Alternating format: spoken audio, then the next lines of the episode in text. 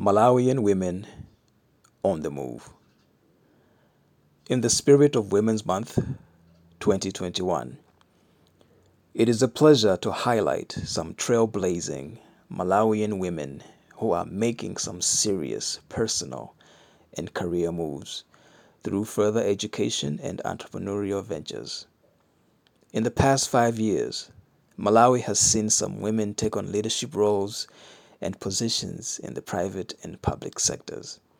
However, there's still more to be done in ensuring that women in Malawi are taking on more positions of power in their respective industries.